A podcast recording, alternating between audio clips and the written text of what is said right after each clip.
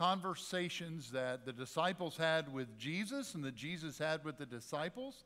And then this morning, we're going to be looking at a conversation he has with Peter. But what do we see in Peter as well as the disciples? What we see in him again, and this goes back to last week, we see confusion or delusion. Uh, they just don't get who Jesus is. So there's confusion in their life. And listen, if a spiritual entity is walking at you on the water, I kind of I kind of get what you might panic. All the mythology of that day, things you've been told as a child, and now you see that. Several of us were on the recent Delta Grace mission trip, and as we were going into the Delta, where you drop down into that incredibly long flat land forever, right? Somebody told the story on the team of a young girl who had grown up, was born and raised in the Delta, and she was going to a, an event, a school trip in Oxford. And as they came out of the Delta, right around the Batesville area, finally where you get into some hills, she started to cry and cry and cry. And the teacher asked her, why, why are you crying? Why are you upset? It was the hills. She had never seen hills before. Just seeing that set her off. Can you imagine being on a, on a boat already with the wind and the waves at you and all those scary things we talked about last week that if you died at sea, but then to see this, the spirit, is that a spirit? So they're confused again, and I understand why they, why they struggle because Listen, if it's a spirit, God's been clear. If you've been reading along in our Bible reading plan, you go back to Deuteronomy, God, in these chapters this week, it's a detestable thing. You don't consort with mediums or with spirits or the dead.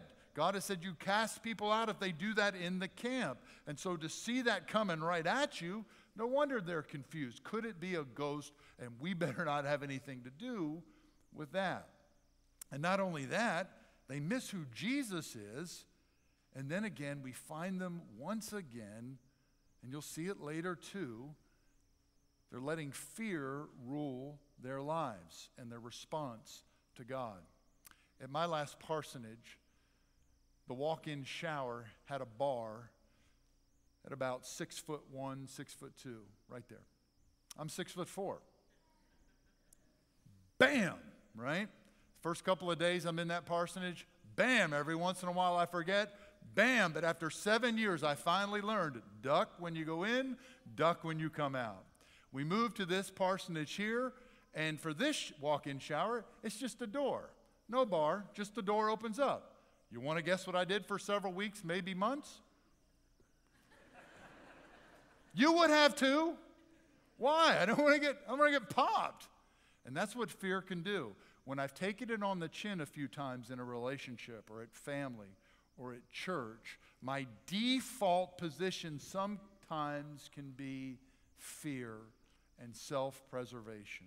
And you see that going on here with these disciples.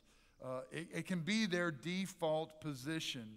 Um, but the good news is when we get to the book of Acts, these guys don't duck, they don't flinch, and they don't blink. But it can come to us. A real challenge that we've been hurt or we've been, we've been, we whatever it might have been, we, we tend to duck and we tend to revert to fear. Now, what did Jesus say last week? Quickly to review.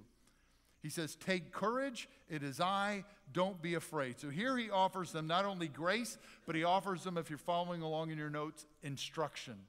Take courage, you can you can, you can know that you can get through this with me. When he says, It is I, it literally means God Himself is with you.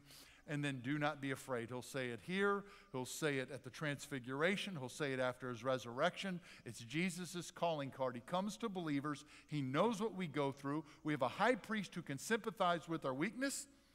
And he says the words that we need to hear. You don't have to be afraid. Even in all of this, as their imaginations are on fire and their fear of the wind and waves has got the best of them, they can say, We don't have to fear.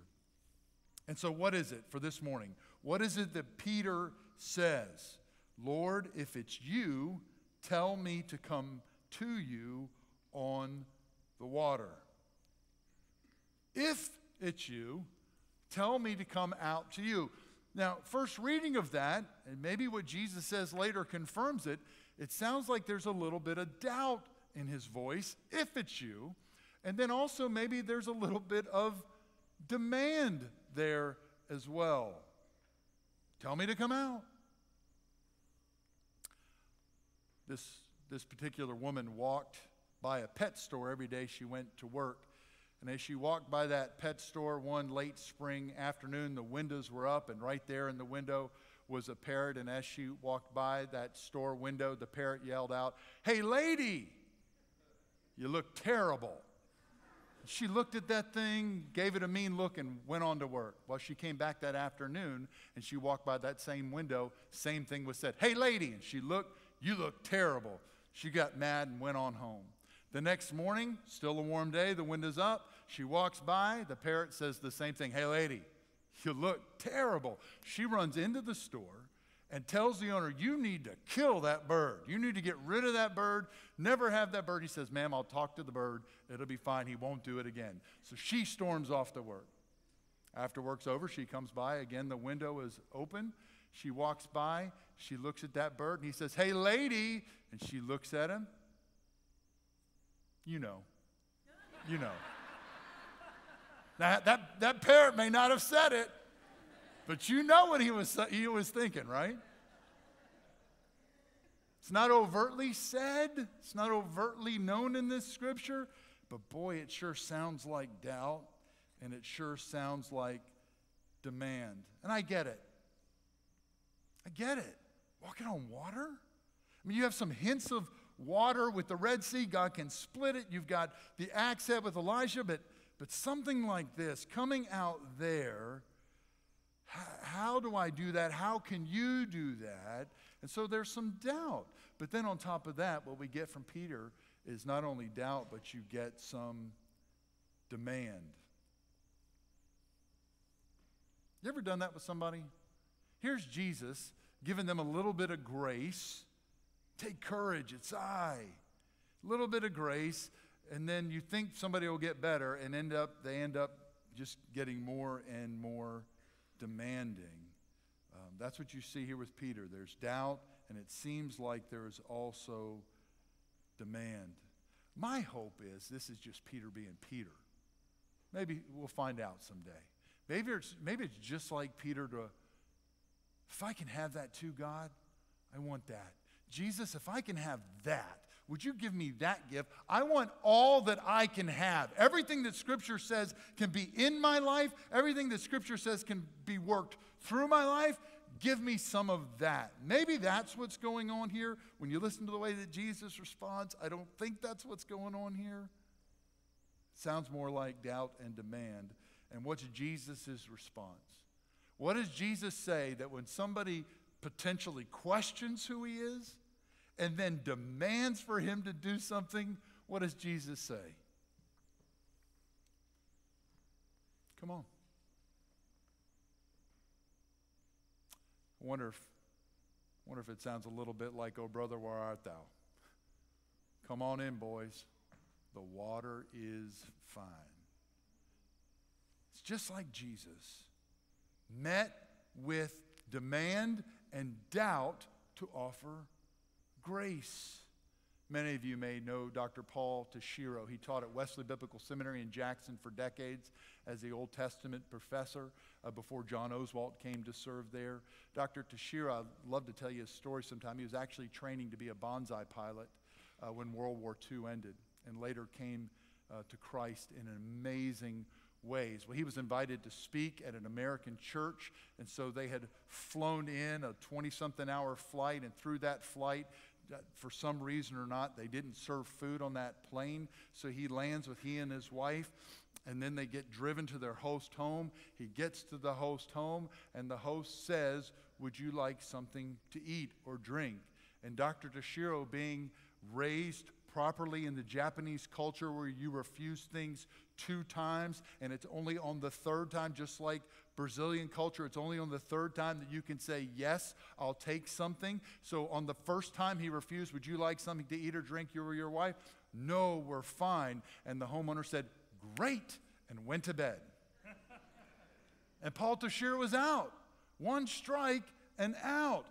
With Peter's life, you would think this is not just the third strike, and there's going to be strike after strike after strike.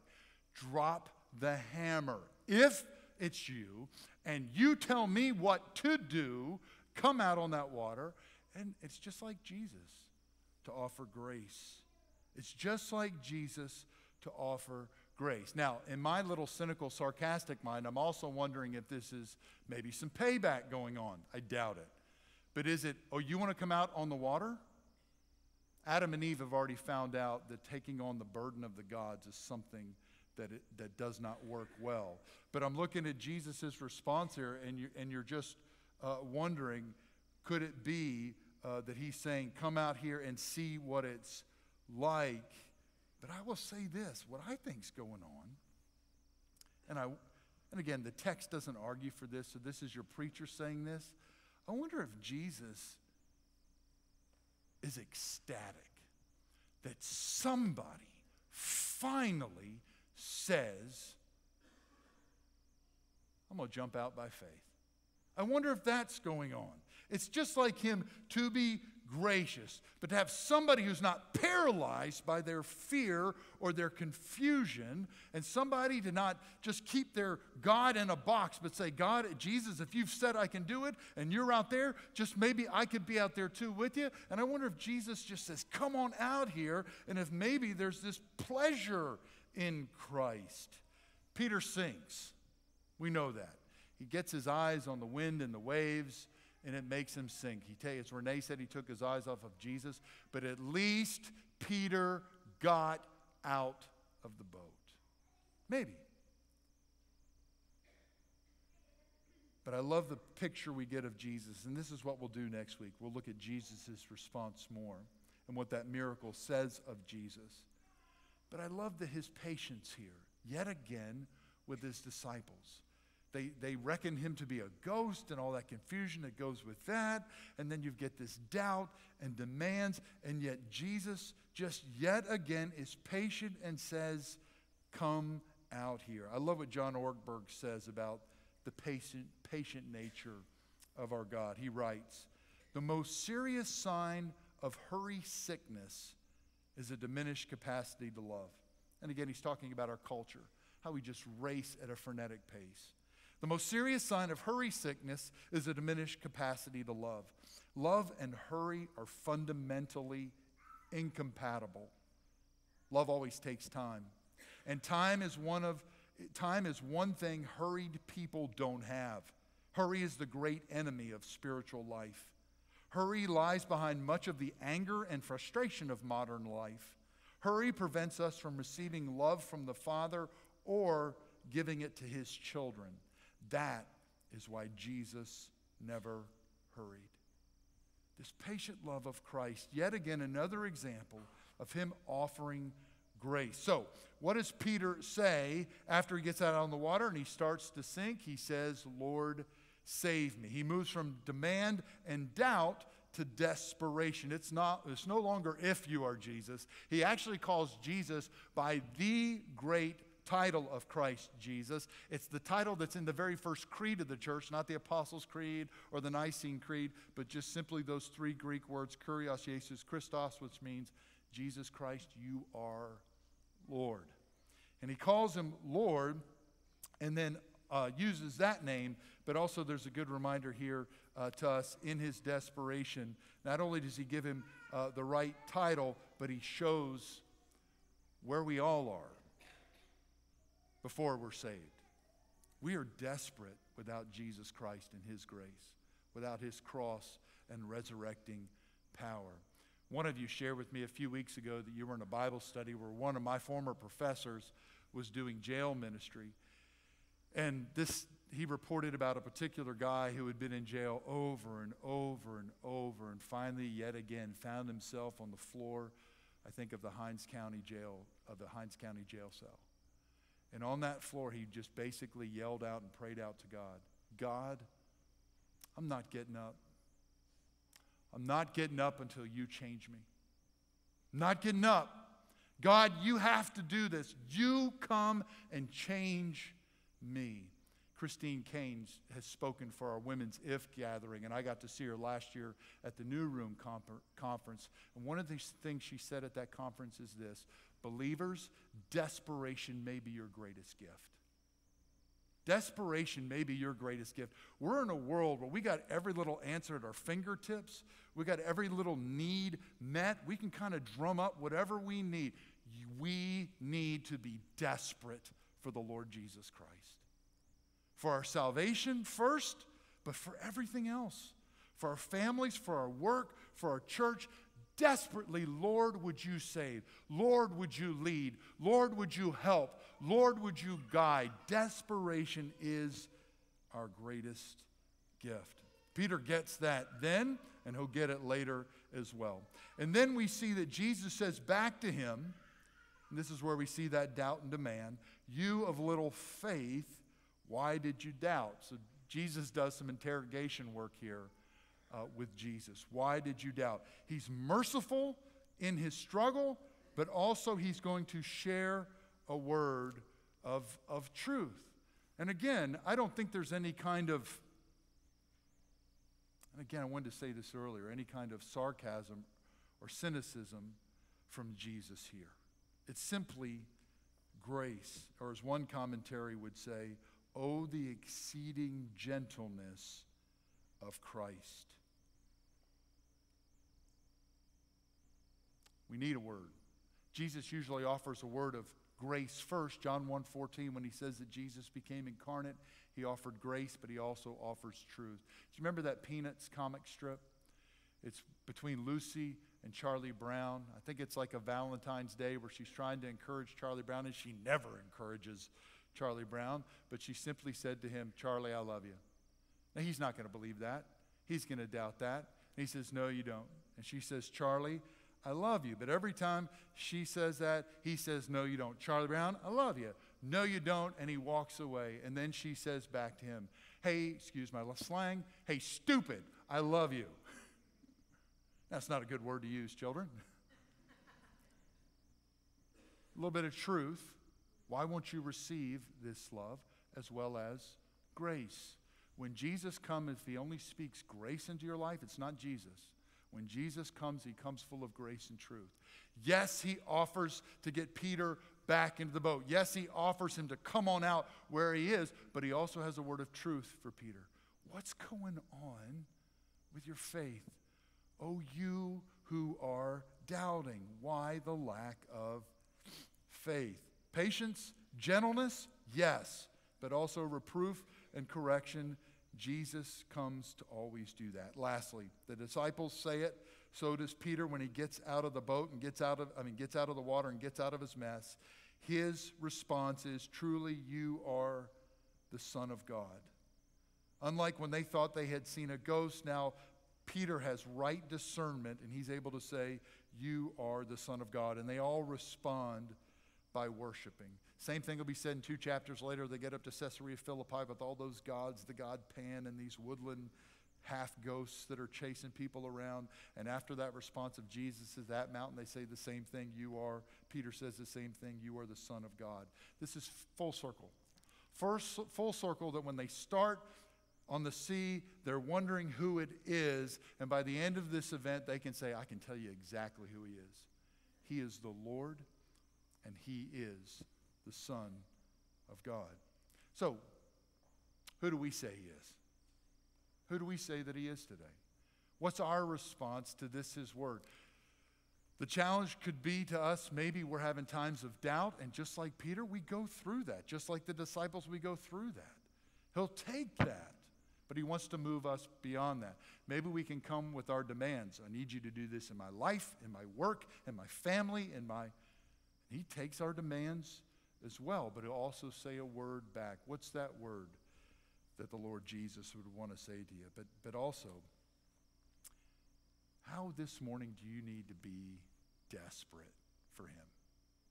Maybe for the first time to say yes to him, to repent of your sins and say, Lord, I can't do anything with my mess. It's going to be you that's going to have to save me. Not my, not my works, but just simply you and your grace, by what you've won for me in your cross and through your resurrection. I just say yes. I'm desperate for you. Would you save me? Or would you, whatever temptations in your life, I'm desperate. I can't, I can't free myself from the shackle of this temptation. It's going to be you that has to take it. Or maybe it's a worry. Or maybe it's somebody in your family, whatever it might be, to give your desperation to the Lord and say, Lord, you, you have it this morning.